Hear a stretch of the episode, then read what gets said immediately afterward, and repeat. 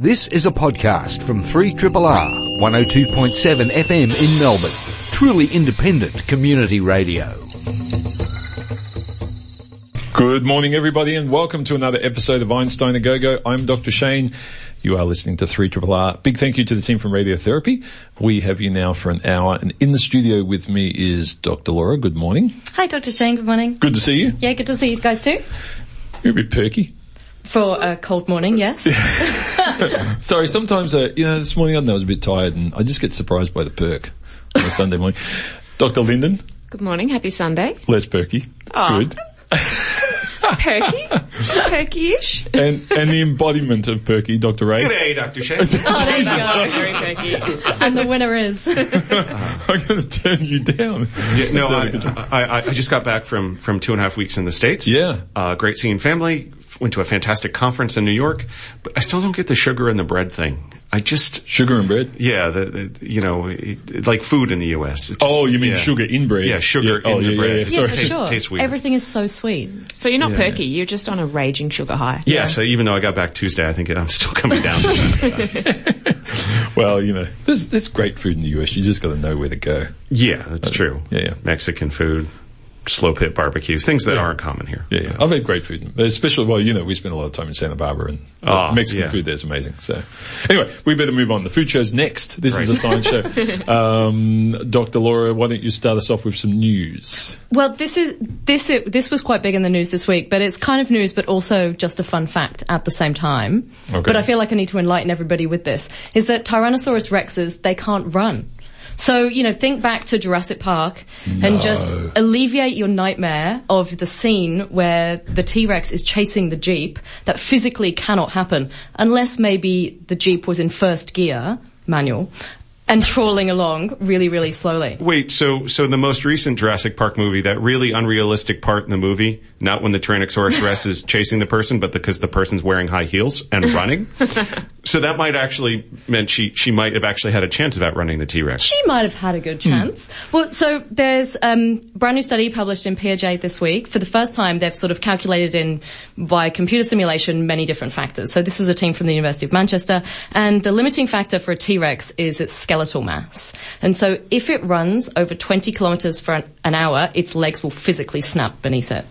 Because of its weight, its weight Yeah, because of its weight on top of the skeletal mass. So put that in perspective with, you know, Usain Bolt who's running at 44k an hour. Yep. If the T-Rex is 20k an hour, if you're a decent runner, you can totally outrun that T-Rex. See, this is one of these science facts that, you know. It's a fun fact. I just don't want to believe it. Yeah, Like, it, it just, it just, I just think, no. I, I want a alleviating world. nightmares. Well, because when I talk to certain, um, people from certain religious groups that believe dinosaurs and, and people were around at the same time, I like the idea that T-Rex can eat people. Well, actually, this, Well, you this, could eat slow people. Just, just the, the old and the young. Yeah. Yeah. And once you get to middle age, you're okay. Was wasn't a T Rex also a carrion eater? Eating, yeah, yeah, dead stuff. So, So that's not moving. so something else did the work. exactly. So this actually turns on its head that it's actually not really a predatory animal. At least anything that's, you know, Oh, fast paced in any way. I do not like this news at all. Well, all right, T-Rex is the most feared dinosaur in the world. Anyway. but but but Could be true. sauropods aren't exactly fast moving. Yeah, yeah. Diplodocus. so- yeah, the whole name says yeah. I move slow. Yeah. Yes. All right. Sorry, sorry to bust dreams there, guys. That's Well- you bring in a depressing news this week. Yeah, yeah. Well, I think uh, what you know, watch this space. I say, watch this space. We'll see what happens. Yeah. You See never how know. true that turns out to Hey, be. look at the Brontosaurus. For a moment there, it was out, and people said it was just a baby Apatosaurus, and now they've definitely confirmed that it was a different species. It's kind of amazing that people are just coming to this conclusion now, given how long they've 15 had years T-Rex later. skeletons and how long biomechanics has been around that somebody's only thought to do the force balance now. Yep. Yeah. Hmm. Apparently, it has been widely debated amongst pal- paleontologists for decades. Is that right? Oh. Bit of drama. Hot drama. topic for these guys. Yeah, yeah. See, I, I love it when a science-focused group of people in the room just don't want to believe science. Yeah, yeah, yeah. because it wrecks our childhood myths. Anyway, uh, Dr. Linden, what do you got for us? Well, uh, a story that caught my eye on Thursday uh, from the Journal of Experimental Biology was one of those stories that I was like, oh, I can't wait to tell this on the radio, but first I better call my dad. Is there, can I just know. ask, is there a journal of non-experimental biology? I haven't come across it. I was excited. I'm just exciting. Like, that's like a exciting. journal biology of things we already know. We just thought we'd write them down for the heck of it. That's right. Journal of Knowledge, Journal sorry, of Experiments. sorry. Well, maybe this one is because they actually do a physical experiment rather than a computer Mm-hmm. Okay. simulation, perhaps. Anyway, well, this story that came out this week in the Experimental Biology Journal is all about fish. It's about fishing, right? So these biologists have been interested in a long time for figuring out why some fish get caught and why some fish don't get caught. And um, one of the things that they've been trying to do, this is researchers from the Natural History Survey in Illinois, they've been breeding these two populations of bass, largemouth bass, for about 40 years. They've been breeding two populations, one that are easy to get caught and one that are hard. So they've just been like breeding out all the ones that are tricky to get caught and all the ones that just jump on the line easily.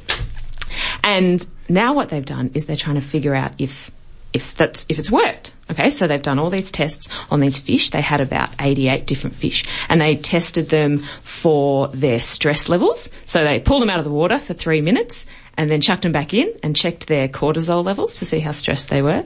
Okay. Right? And they checked to see how kind of brave they were. So they put them in a tank with some ferns and stuff and then they saw how long they'd go out into the open water and come back into the, the Ferny area. The Yep. area. And then they went fishing. These guys from Illinois just spent a summer catching fish in the name of science. Pretty sweet. So How do you get the this wrong job? job. Yeah. I know, right?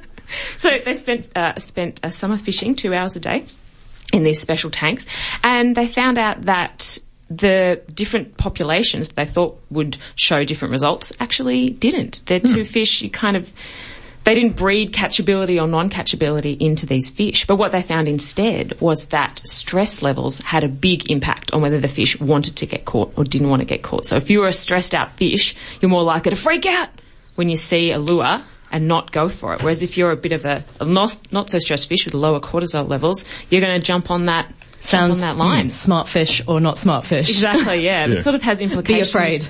It has implications, I guess, to if fish get outfished, then it's only going to be the stressed out fish left in the water, which is interesting. yeah. Hmm. Probably not good eating.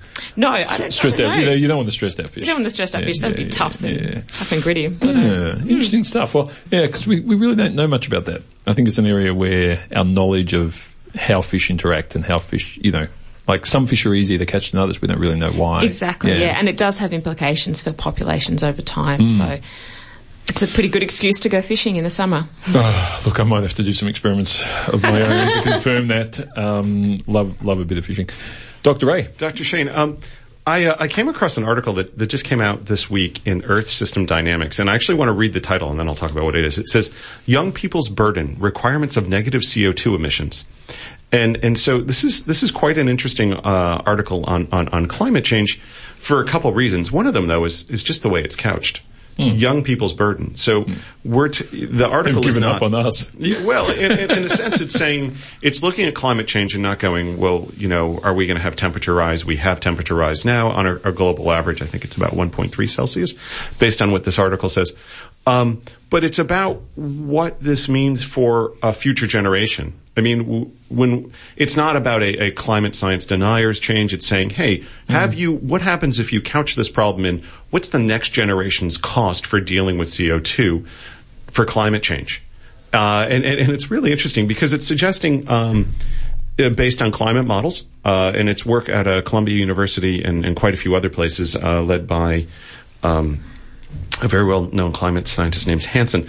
Uh, it, it's actually saying, well, what's the cost if if we let things run away? And and this article even suggests 2C is optimistic and probably not what we need to do. If the cost is really we need to pull carbon out of the atmosphere or even to keep it lower because greenhouse gas emissions are still accelerating. What's the cost to the next generation? I think the estimate he had in here for just pulling CO2 out of the inter- uh, uh, atmosphere. So this is the idea of negative CO2 emissions. We're looking at the next generation might have a $500 trillion cost Well, just to, to keep that from mm. running away. Mm. The argument being if action is done sooner, things like reforestation and changes in agriculture can have actually not just go from reducing greenhouse gas, but actually sequestering carbon in mm. natural, very cost effective methods as opposed to pulling things out of the atmosphere in a large scale chemical process, Yeah. which is horrendously Yeah, yeah, yeah. expensive And, and, and inefficient. Um, it, I mean, it was a little interesting to go, oh, they're saying 2C, people are optimistic because people agreed to Paris, but that might not be enough. And that if you look at things, the, some of the slower feedback for where temperature happens, and, and I'm expecting, um, Linden, yeah. will jump in and nuts. correct me and stuff because I'm not speaking my expert area, but next to a climate change scientist, so on. Yeah. Um, but but just couched it in where our global temperature in the last time the Earth hit this temperature, sea level was 67 meters higher.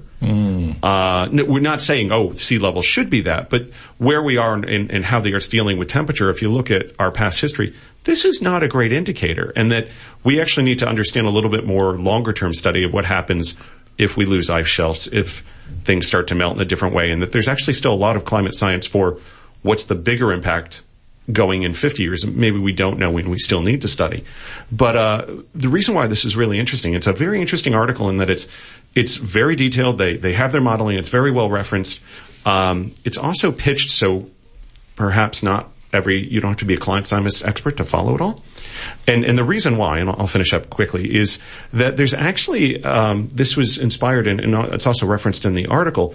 There's a there's a, a court case that's going to come to court in 2018 in the U.S. where it's 21 young people are suing the U.S. government, arguing that their inaction on climate change is unconstitutional for what it's going to affect for later generations. And while you think, okay, that sounds a little silly, the court case has already gotten a lot of attention. It had three intervening agents, which were petroleum companies, saying, oh, you can't possibly let this mm. case come to court. They weren't the complainants or they weren't involved in the suit. They just intervened already. And a judge ruled and said, no, we're going to go to to go to court on this. So this is actually a, a fact-based approach or scientific-based approach on what would the cost be to a future generation. And, and instead of an argument in climate change about deniability, the term sustainability, one of its more, you know, the definitions I learned was using the resources in a way for our generation that we don't uh, bring into risk the resources for future ones. Yep. And if you think about climate change in a sustainability context like that, you go, oh my gosh. Yeah, not good. Uh, not good. Not good. Um, yeah. It's interesting. So James Hansen is quite a well-known climate scientist. He was one of the early proponents of the Gaia hypothesis, which is quite a famous way of thinking about how the Earth kind of looks after itself. And he's pretty political as a scientist. He's been arrested for protesting before, and and all these kinds of things. And I find it interesting that he he's published a paper that's kind of economic a bit in its nature in a, an earth science journal. I wonder if it would have packed more punch or been looked at in a different way if he'd taken it to an economic journal or Yeah. in a different, if he's communicating it in a, in a fairly general way, perhaps it might have had a different uh, response if he'd put it somewhere else. I don't know, De- DeRay, what do you think? of that? Um, that's interesting. I mean, I tried to get through the, the 40 pages of the paper and no, I didn't read the appendices. Um, and, uh, it, it was, a lot of it was around climate estimates and the, the comments about economics and sequestration and things were probably a little less. I mean, Yeah. the comment in the abstract was things like, well, sequestration and capture is kind of an untested or is risk is risky. And I'm thinking, well, the, from a chemical process standpoint, how it's used. And by the way, if you say no, we shouldn't be using carbon capture and storage because we should just be using less fossil fuels, that's fine. But uh, a, a lot of the uses for carbon capture that seem to have potential aren't direct coal recovery. They might be in an industry that mm-hmm. actually produces CO2 as a waste. But all of that technology is based on dealing with concentrations of carbon that are very much constant, much higher yeah. and enriched Yeah, over what's in the atmosphere. And the mm-hmm. Yeah, idea yeah, of applying that to the atmosphere itself, Different stuff. Yeah. very different. I suppose there's huge amounts of uncertainty too, not just in that mm-hmm. component of things, but also in future climate models. Yeah. There's uncertainty everywhere in, in looking at that kind of a system. So you've Yeah. got to be careful about how you, how you say the certainty of, of what's likely to happen in the future. And it's not just CO2. Well, yeah, that's true too. You know, I was going to Yeah. bring that one back. Now, uh, just before we go to some music, folks, I wanted to mention that the Australian premiere of a new documentary called Food Evolution is coming up at Cinema Nova on Thursday, the 3rd of August at 6.30.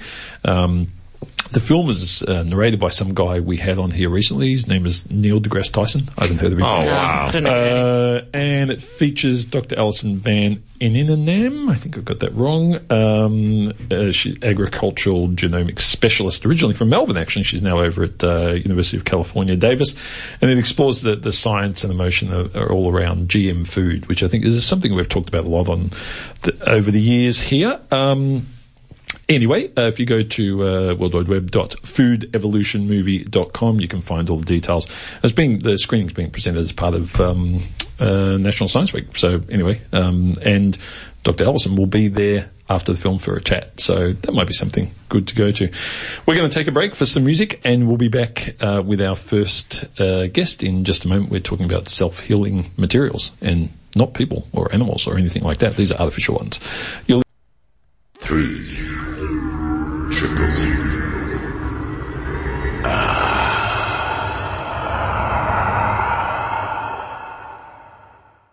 Yeah, You're listening to 3 Triple R. In the studio with us now is Dr. Luke Connal, and he's a senior lecturer and a Veski Innovation Fellow in the Department of Chemical and Biomolecular Engineering at the University of Melbourne. Welcome to Triple R, Luke. Hi, good to hear. Now, you're working on uh, something that uh, Linden here is very excited about because she breaks phones a lot, apparently. we heard during the break. Um, broke her husband's phone just recently, or partner's phone. Yeah. Quite spectacularly. Fit of rage. Yes. No, just an accident. just glancing. now, this this is a whole idea of um, self healing materials. So, it just brings up to speed a bit on on where these things have been because we, I've heard about this for like I think oh, 15 years. People have been talking about this stuff, yeah, self healing materials, and and yet we haven't really seen them in the marketplace. So, where, where's it where's it gone over the last couple of decades? Yeah, sure. So I think um, the big drive in the, in the past, I guess, has been a lot on in cars. I, I would say, like um, in the coatings of outside of cars, and that's one Yeah. of the reasons- why we're interested in it as well. But um, I've, it hasn't really. I, haven't seen. Like you're right. I think I haven't really seen something been being translated into an actual product, and and I'm not saying that we are there yet either. We're sort of still pure research as well. But we we have developed, I guess, a, a slightly new take on it, a new new way to do this. Um, and we, we think this could be a, a, a way that we can push this forward. Yeah, I think I, I remember reading something a few years about, especially for fighter aircraft and so forth, where very small fractures um, need to be essentially repaired. You know, and I, I think there's elaborate mechanisms for monitoring the the integrity of the windshields of these aircraft and so forth, just to see if there's any microfractures. And they, there was a lot of interest in the idea of making materials that could self repair. And so, in terms of, I mean, what's the approach? I mean, what's the idea? Do you how do you make a material self repairing? It seems as though the structure is already there, and Yeah, so so the, the approach that we have, we we we chemists at heart, I guess. We we look at the chemistry of this, and um, what we've developed is a it's a, essentially a covalent bond that will break and reform, and it's doing this all the time.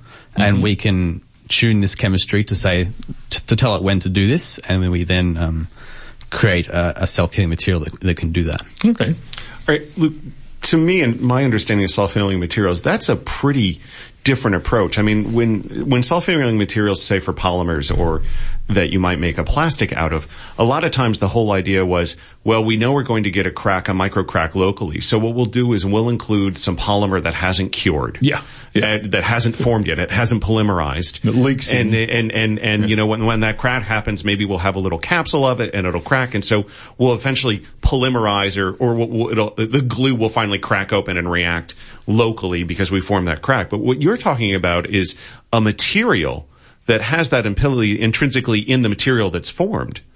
Yeah, That's right. a really different approach. Yeah, absolutely. I, I think you're right because these other approaches are really it's sort of a a, a one you get one chance to heal. Hmm, hmm. So once it does that microcapsule or whatever that mechanism is, it heals. Then you've lost that again. But for us, we're actually doing it all the time.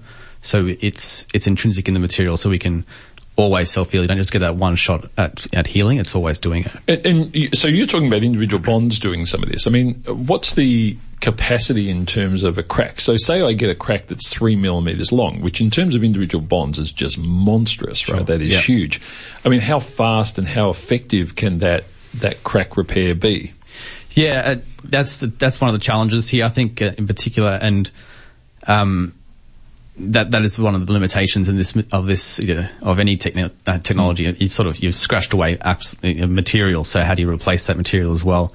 Um, and so we have developed in mechanisms to to um, create a, a flow, I guess, or a chemistry. So so this is um, based on water. Water is critical to this chemistry, so Mm-hmm. we can actually put it into a humid environment and increase the rate of this exchange of this, Oh, okay. of this um, Yep. chemistry. So that will actually partly um, increase the the um, the scope.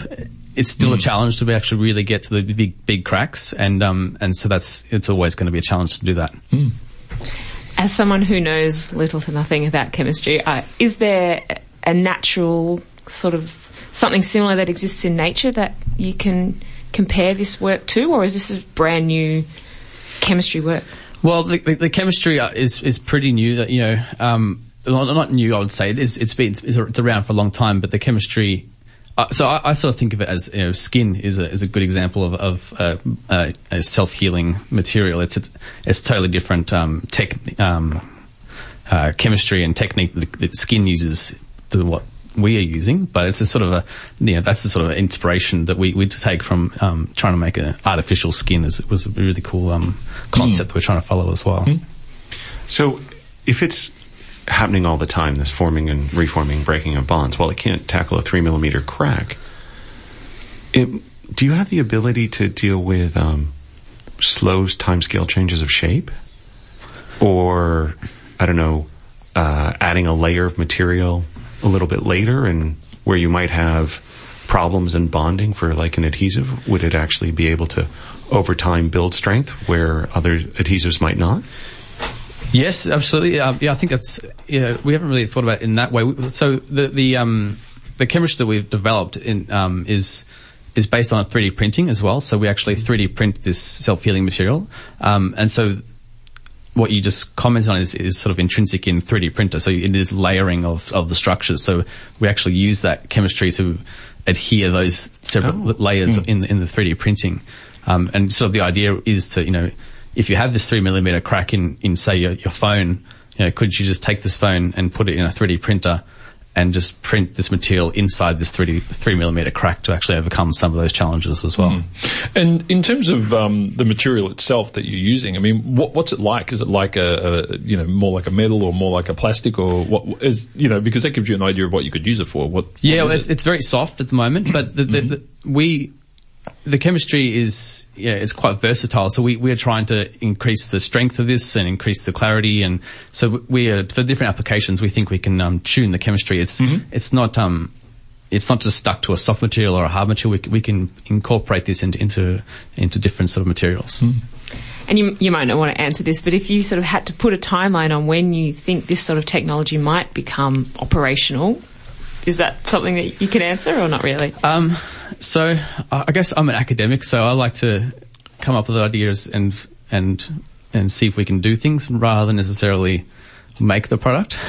um, so we it's put a timeline. I think it, it's you know it's not biomedical, it's not um, medicine. So it's I think that the timeline of things it could be quite fast if we get the funds and the and the person to drive it. I, I'm not sure of the person to drive the the, the product innovation. I, I, I like to come up with the idea at the, at the bottom end of things. Uh, that's than- all right. We, sometimes it's good to keep the scientists in the Yeah. room and yeah, put the food under the door and the ideas come out. That's, I mean, Ray only comes out on a Sunday to Yeah, pretty much. us. I mean, otherwise, we just put the food under the door. Luke, thanks so much for coming in and talking to us. I mean, this is something that uh, you know, as I say, these things have been talked about for a long time. So this new, very new, different approach. Um, to get going about is very interesting, and hopefully it'll it'll be fruitful, and we'll get some um, get some good stuff uh, coming out. So good luck with it, and thanks again. Thanks, good to be here. Dr. Luke Connal is a Senior Lecturer and Veski Innovation Fellow in the Department of Chemical and Biomolecular Engineering at the University of Melbourne. We're going to take a break for uh, some music, folks, and when we come back, we're talking to a couple of gentlemen who are putting on this amazing virtual reality tour and open house at, um, anyway, we'll, we'll tell you where in a minute. You're listening to Triple R. Three. Triple.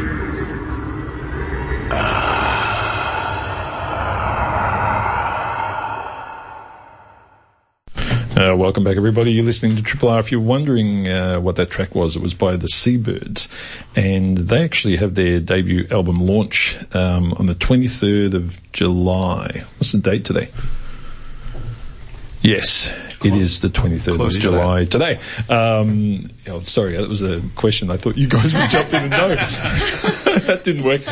Oh, anyway, um, they're at uh, 3 p.m. today, actually, at the Grace Darling Hotel in Smith Street, Collingwood, um, with special guest Dave Arden. It's ten dollars at the door, but you get a free album. Which I'll just read that again. It's ten dollars at the door, but you get a free album. Good stuff. Good deal. Anyway, get along. Um, now, in the studio with us, we have Dr. Nick Veldhuis and Dr. Angus Johnston, and they're both uh, here to talk to us about the ARC Centre for Bio Nanoscience down there at the Monash Institute of Pharmaceutical Sciences. Welcome to Triple R, guys. Thank you. Thank you very much. Now, open house. You're letting people into where they do the pharmacy stuff. Are you mad? Uh, what, Nick, um, why don't we start with you? I mean, what, what's uh, this? This is really to get people to be aware of some of the history here, isn't it? I think. Absolutely, yeah, yeah. So um, there, there's a strong history of um, uh, pharmacy uh, in Melbourne, and um, it was once just known as the uh, Victorian College of Pharmacy. Yep. It used to be on Swanston Street, actually, and then it moved up to um, Parkville, opposite the uh, Carlton football ground. There, um, people might see it when they drive down Royal Parade. And um, yeah, this, so uh, this uh, this college uh, it merged with uh, Monash in 1992, and um, since then they've built some amazing research facilities, and so now they teach pharmacists and they train researchers, and um, we've got some really uh, some world class facilities and some of the most uh, well known pharmacologists in the country as well. So. In terms of the, the history of, of the role of pharmacy in Australia, I mean, give us a couple of examples of things that, you know, I don't think people think of Australia and they think of lawnmowers and the Hills Hoist and the Bionic ear. I mean, in terms of pharmacy, what, what sort of big things have we done for Australia? Uh, that's a that's a really good question. I think probably one of the most well known ones is um, contributions to Relenza um, flu vaccine. So Yeah, yeah. um, yeah, and um, more recently um, contributions to. Uh, single shot uh, malaria treatments, for Okay, example. yep. So yeah, there's some pretty big um, contributions. Now, the open house, what, what sort of, I mean, people, I think, have done a few of these. There was, I think there was, there was one at Triple R last year, which was pretty cool, except it was on a Saturday and people were coming in on a Sunday. Still fun. Um, it was. it was just a bit busier than I was expecting. Um, but, but what, what, um, what will people get to see when they come into the open house? So, so the biggest angle for us is that um, it's all about architecture in Melbourne and visiting sites and spaces that you usually can't access. And we thought, well, let's do a, bit of a modern twist on this and a science twist, and look at the architecture of a cell rather than the architecture of a building. So. Um, Using this VR technology that you'll hear about in a minute, no doubt, um, we thought, why not just have people put on headsets, look around inside a cell, and really experience a different kind of space, a, a very tiny space, mind you. So, so that they will be the equivalent of like nanometers in size, so very small, and um, we'll be able to experience a, a different kind of environment. But then, in addition to that, um, we have a lot of other technologies that will be um, uh, uh, um, providing um, tours around um, in terms of lab spaces and, and the history as well, as we mentioned before. Now, Angus, let's talk a bit about the uh, the VR technology. I mean, I've got to ask you: are, you: are you a gamer that just pretends to be a scientist, or a scientist that pretends to be a gamer? Which, I'm, which that? I'm actually neither because I don't Oh. play computer games at all. that's, um, that's outrageous. and, and, and, and actually getting into it, it was, I was actually almost a little bit reticent to do it because Yeah. I have a thing with, um, motion sickness and so I can't, like, any, anything moving in front of me on Yeah. the screen, I, I get a bit of motion sickness. So when we first started collaborating with, uh, uh, VR people who are, um, from UNSW, um, they're visual artists with history in the game industry. Um, I thought, oh, am I going to get this motion sickness? But actually, the improvements in VR are now to the stage where you can put these headsets on. The frame rate's so high, and and one of the key things is being able to ground you in uh, in motion. So if you walk around within the virtual reality space, it maps exactly to what you're seeing to your eye. So you don't actually get this this lag or this sort of difference between what you're you're feeling and what you're seeing. Yeah, because I mean that's so important. Because I was reading the other day, I think women in particular are susceptible to this for some weird reason. I don't think anyone understands yet, but it's like double what it is for men in terms of getting sick. And you know, this is this is basically seasickness without Mm. Yeah. the sea, right? I mean, that's Yeah, that's that's what it is. Yeah. And um and I thought uh, so so you you have a scenario you're talking about there where there's physical motion. Yeah. As well as, so you're not just sitting there sort of No. moving a joystick and moving through a virtual world no, no, you're seeing. and, and that's one of the key things is to being able to actually explore. And um, this is actually so John McGhee, who's from UNSW, he um, he talks about VR as an architectural space. So, Yep. sort of the link with what Nick was saying is that you want to allow people to explore and you want to explore at your own pace. And so what we've done um, with um, Rob Parton in Queensland, um, we basically take electron microscopy image of a cell. So we take a number of really fine slices. So you basically stick the cell inside a microscope and a very sharp diamond knife takes a slice off. You take an image, take another slice off, take an image, um, and it'll do that basically overnight. We get thousands of images and those thousands of images basically get reconstructed into a three-dimensional model. And it's that three-dimensional model that people will be able to then walk through. And, and so there's this, um, there's this space where you can stand on the surface of a cancer cell and you can see the sort of nanoparticle medicines that we're trying to develop to improve therapies. Uh, you can see how those are interacting with a real cell. It's not, it's not an imagination of what it might look like. It's an actual real cell. You can see the drug. It is a bit of an imagination of the nanoparticle, but, um, that comes in slowly onto the surface of the particle, onto the surface of the cell and then you can see how they are interacting and, and allows us to understand how our drugs are delivered better, but also it um, allows people to see how these interactions are occurring. That sounds fantastic. I mean, is there a is there a walkthrough scene by Raquel Welch at any point? I mean, Not- showing my quite. age. I'm showing my age, but you know, I mean, this sounds like Fantastic Voyage. It is. and uh, for for the younger audiences, Innerspace. Mm. Um, you know, where, where essentially you are you are physically going down. You're the size of a molecule, and you're Exactly. Yeah. Is, so, that, is that the deal? Yeah. Yeah. So we have we actually have three different stages. So we have a stage of where you're. Um, you have a stage where you're standing on the surface of the cell and you're about the size of the nanoparticle. So 40 nanometers, um, about a thousandth the, width of a human hair. Um, and then after you've explored on the surface of the cell, you can dive inside the cell. And so you dive inside the cell. And, and one of the things that I think we've been good at uh, as scientists is understanding how drugs behave in the whole body and how s- drugs are interacting with a particular protein. But what we haven't really explored is within the cell. The cell is almost like a body within itself. It has the stomach of the cell called lysosomes. Um, you have the brain, which is sort of the nucleus where all the DNA is. And so what we can um, do is we can take people on that voyage through the cell and you can put your head inside a lysosome and you can see the drug trapped in there. And, and what we want to be able to do as scientists is change the way the drugs go throughout the cell to improve their mm. effectiveness. And you can put your head inside this lysosome and, and it's one of these things that you actually put your head inside the lysosome. And I, I get so immersed in the experience that I actually feel I'm a little bit drowning inside the lysosome. Right, and right. You have to want to pop your head up so you're just a little bit outside that, that level of water and, and even putting your hand inside some of these objects because you can see where your hands are as well. It feels cold when you put it inside the nucleus. And it, it isn't cold because it's just completely your brain, Yeah, brain yeah. playing tricks on you. But the, the realism of the environment really allows you to really feel like you're there. And so, yeah, you're shrunk down to, um, only a couple of nanometers in size, but um, you've got this architectural tour of the cell that you can Sounds great. experience. That's incredible. I can't believe you guys have modeled this on a real cell and I really want to do it by the way. Um, when people come through the door and they sign up, how long does the tour take and are they kind of spoke, are they, do you guys speak through, you know, this is the lysosome, this is the nucleus, so everybody who's not a scientist knows what's going on? Yeah, so we've actually introduced interactive elements. So you can, there's a trigger on the controller and you can touch the different objects. And then there's a voiceover that comes in. This is the nucleus now? This is the nucleus. this is the, um, this is the lysosomes. When you're on the surface of the cell, you can touch different receptors. And so there's a particular set receptor. People might have heard of HER2. It's a particular type of breast cancer, um, receptor. Um, and so you can touch that. And when you touch the HER2 receptor, it tells you a little bit about the HER2 receptor. And so we, we've actually, um, we've, we've done a little bit of testing in undergraduate students as well to see like this is an outreach aid, but it's also f- hopefully a teaching Yeah, aid. I was thinking you've got to get the Melbourne Uni and just students GTAC through this. I mean, I want to do it. Ray, do you want to do it? I'm sure everyone wants to do it. Is Yeah. it just for open day or?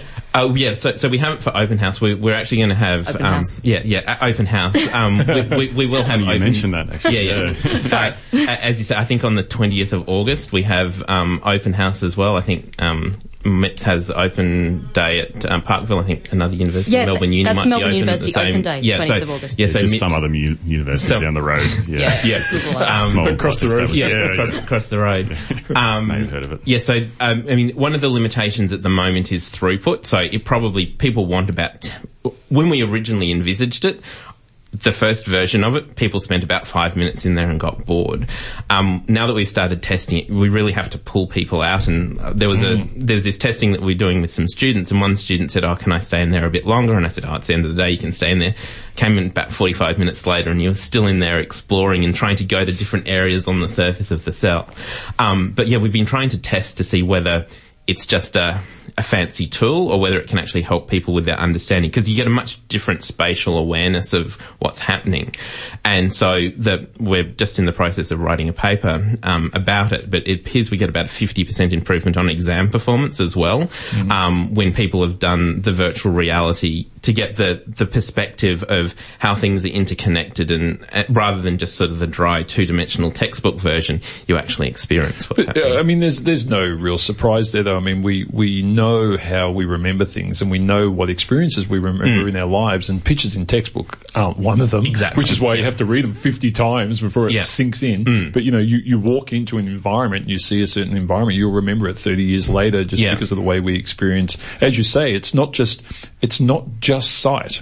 Mm. And I know uh, NASA, we, we had one of the NASA engineers in here earlier, I think it was earlier this year or late last year, talking about their new hybrid, hybrid re- reality mm. scenario where they have physical objects that you interact with and, and lasers monitor mm. those objects in real time to, to link you picking up a fake hammer Yeah. to the virtual reality interaction of the Yeah. fake hammer. And, you know, that stuff, you know, just a l- little bit further, but the, the whole thing of, you know, it's cold, all these things, you know, Yeah. you can do. It's just amazing. You do remember it.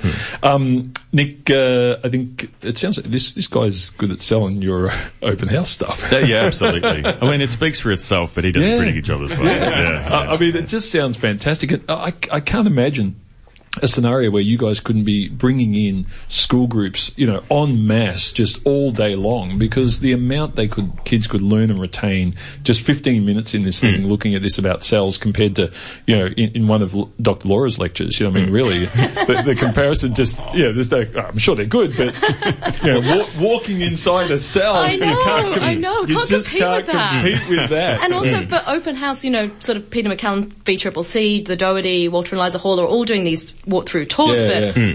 well, I mean, come It's on, I mean, of that and which then one do you want to go Yeah, to? I I get want to it. walk through a cell. Well, I can just imagine you standing out the front of the, the, the Doherty Yeah, just Institute. saying, just go up to, uh, or- Gutler or, Road. Or just, just sort of trying to spook people in and, and say, where are they? Oh, they're down that bloody virtual reality thing. Exactly. God damn it. Yeah. But, but it's also something that we're hoping um, in the not too distant future, the cost of the virtual reality setups is really coming down. And Yeah, so the one that yeah. we're using is about a thousand dollars. So Right, it's, yep. it's relatively accessible to people. Certainly gamers at home are starting Yeah. to have them. And so we're wanting to try and release this to the public. So people who do have home VR setups will be able to experience it as well. Um, but the key thing for us there is that not just re- releasing a pretty virtual reality space that people can walk through, but to actually have it so that we know that the engagement's right. So when you touch things, you do learn things rather than just Yeah. say, oh, I Yeah. just walked through a cell. I don't really remember anything. Uh, Yeah. Do do you have complimentary vomit bags just in case? We don't have them because, Ooh, a- a- big as, risk. as I said, I, I can. You were the guinea pig. yeah, I, I- I was the guinea pig and I was fine in it. So, um, yeah, really, the, the way it's improved, it's it's it's pretty good. I know. I know a couple of people who can test that for you. They're, they're on a boat for two minutes and they're throwing up off the back. That, that's that's me. Oh, So, okay. Yeah, well, yeah. you're probably a good test. Well, if Um, anyone's worried, we've actually got projections as well. So at least if you're not, you don't have the headset on, you can see it in, in a massive scale all around you as well. I hate to say it, Nick, is- but it's yeah. the projections I'm concerned about. Oh, really? ah, boom, boom. Um, look, uh, I suppose people can go to openhousemelbourne.org if they want details um, and, right, and yep. look up the history of pharmacy and drug development in Australia and the Monash Institute for Pharmaceutical Sciences. Uh, Nick Veldhuis and Angus Johnston, thanks so much for coming in. This sounds very exciting. I'm sure a lot of our listeners will get along. Um, you do need to book people because the tours are limited to 15 per session. So I suspect uh, you guys are going to book up pretty fast. Thanks for coming in, guys. Thank you very much for having us. Folks, we're going to take a short break for some station announcements and then we'll be back in a moment with a little bit more news before we finish up. Three. Triple.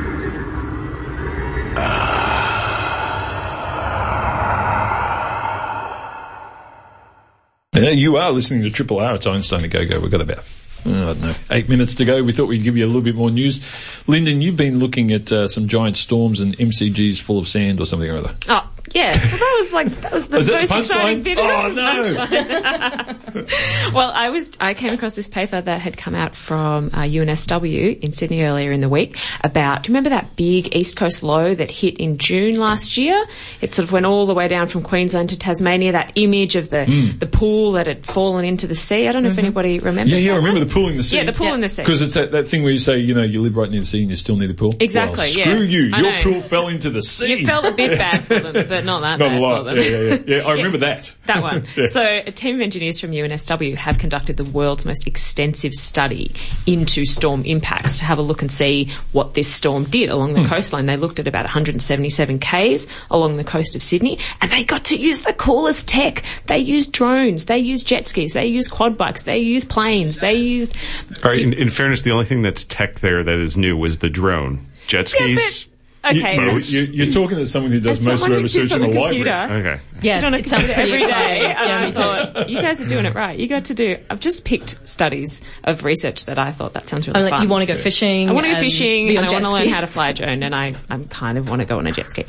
And so they, they did all of this All at once. all at once. Yeah, fishing Yes. rod in one hand, drone controller in the other, and just hanging onto the jet ski with your thighs. Yeah, Multitasking. yeah. Yes, that's what I want to do. So they, it was, it was a really extensive look. It was the most extensive look that has ever been done on coastal erosion. And this storm was really interesting because the, the waves came in from a slightly different direction to what they normally do. And that's mm-hmm. why the impact was so much bigger because areas that were normally protected were not so protected because Right. the waves were coming from the east as opposed to from the southeast. So they found that the shoreline moved 22 metres over three days in the result of this storm. 22 metres. 22 So metres. along the shore, along the shore, not in, along.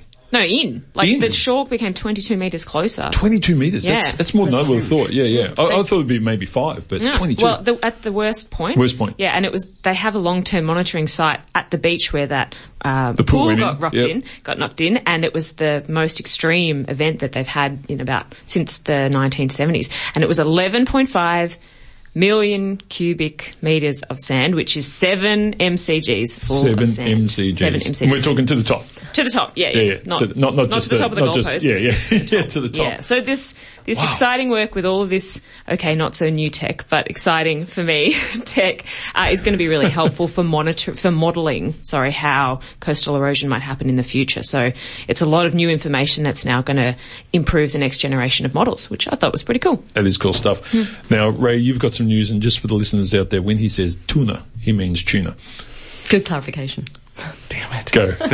So, Is that your punchline as well? Shane's just stealing everyone's no, punchline. no, this is just making fun of my accent. Um, so tuna or tuna uh, is, is the fish, the bluefin fish. Yeah, yeah, Um, this is actually researchers that have looked at the, so the lymphatic system in people or, or, or in mammals is actually uh, used for immune response. You know, it's a big deal. You know, if you get a snake bite, that's why you wrap the limb because the venom can transport during through the lymphatic system. It's kind of a big deal. Yeah, it- but actually, so tuna, uh, bluefin, uh, and mackerel.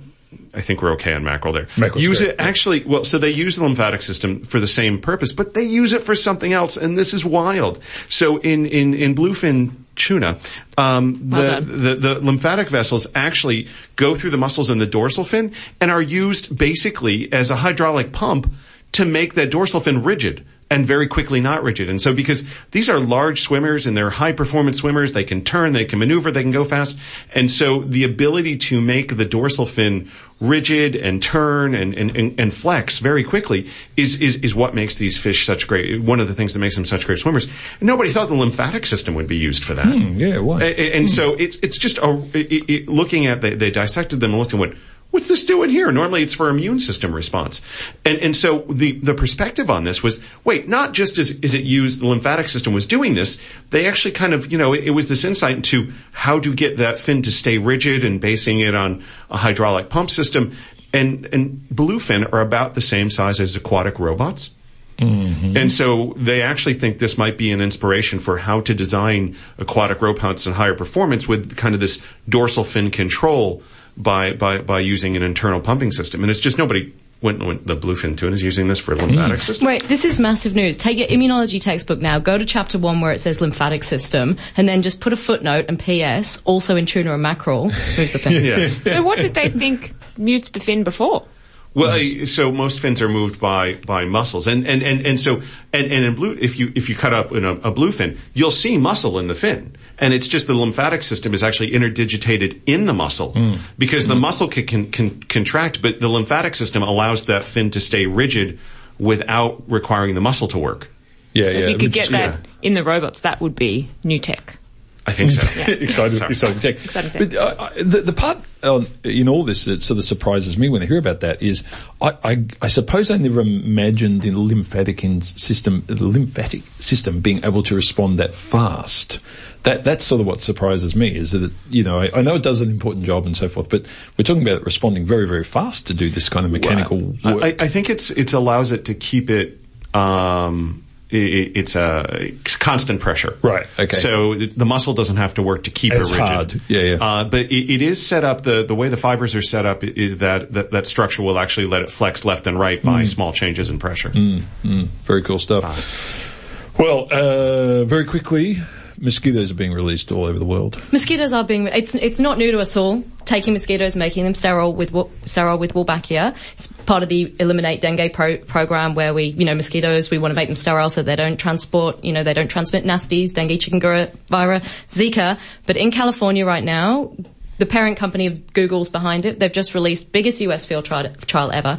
20 million mosquitoes are going to be released. They're infected with Wolbachia, so they won't be able, so they will be sterile. And this is to bring down mosquitoes numbers so California can stay ahead of any Zika, you know, or, you know, Zika, chikungunya, dengue, um, transmitted, um, pathogens. It's it's interesting. So what happens to the other mosquitoes? They just They're gonna be outcompeted? overwhelmed. Yeah, overwhelmed. overwhelmed. We're talking So- about a lot. Yeah, tw- 20 million is a lot. They're all males, so they're, you know, so people in California are going to notice that there's a lot more mosquitoes around, but they're males, so They they, don't don't, bite. they don't bite you. Yeah. It's only the women that bite you. So, you know, so you don't mind male mosquitoes Don't going say around. anything, Dr. Yeah. Ray. I was actually more worried about you. Well, than, tell you, we uh, could get ourselves into a lot of trouble on air if we say something in response And they're to going to overwhelm, they're going to mate with all the females, they're going to have sterile eggs that aren't going to hatch, and then the mosquito numbers, hopefully, are going to crash through the floor.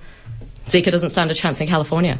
Fantastic. Well, just yeah, I always wonder about the other effects. I've always said that on air. You know, oh, nothing else is going along in the you know the ecology is not affected. Well, but this know. is only one species of mosquito. It's the nasty mm. one. It's the main transmitter Okay. of the diseases. There's 3,000 other species of mosquitoes, and okay. Wolbachia is naturally found in a All of massive them. Yeah, yeah, proportion of, of them, yeah. insects so anyway. birds will have other things to eat, Yeah. and frogs will still be okay. Yeah, yeah. All right, I'll I'll be. Do you accept it? Yeah, I think so. Uh, maybe a bit more information, but no, it's, it's good to you know just keep Yeah, your eye on the ball. benefit risk.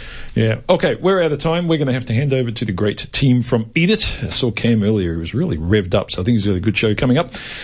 Thank you, Dr. Laura. Thank you, Shane. Dr. Linden, great to have you in. Thank you. Dr. Ray, good to see you. haven't Yeah, seen you in a while. Yeah, you've been overseas. So, uh, thanks so much for listening, folks. Remember, science is everywhere. We're going to chat to you again next week. And it's only a couple of weeks away until we're at the Radiothon. So we're already planning. Actually, I'm lying, but I will start, I will start planning later today. It's going to be a lot of fun. See who can, we'll get as many of our team in as we can. Until then, have a great Sunday. Thanks for listening to Triple R and, uh, see you in a week. This has been a podcast from 3RR 102.7 FM in Melbourne. Truly independent community radio. Want to hear more? Check out our website at rrr.org.au.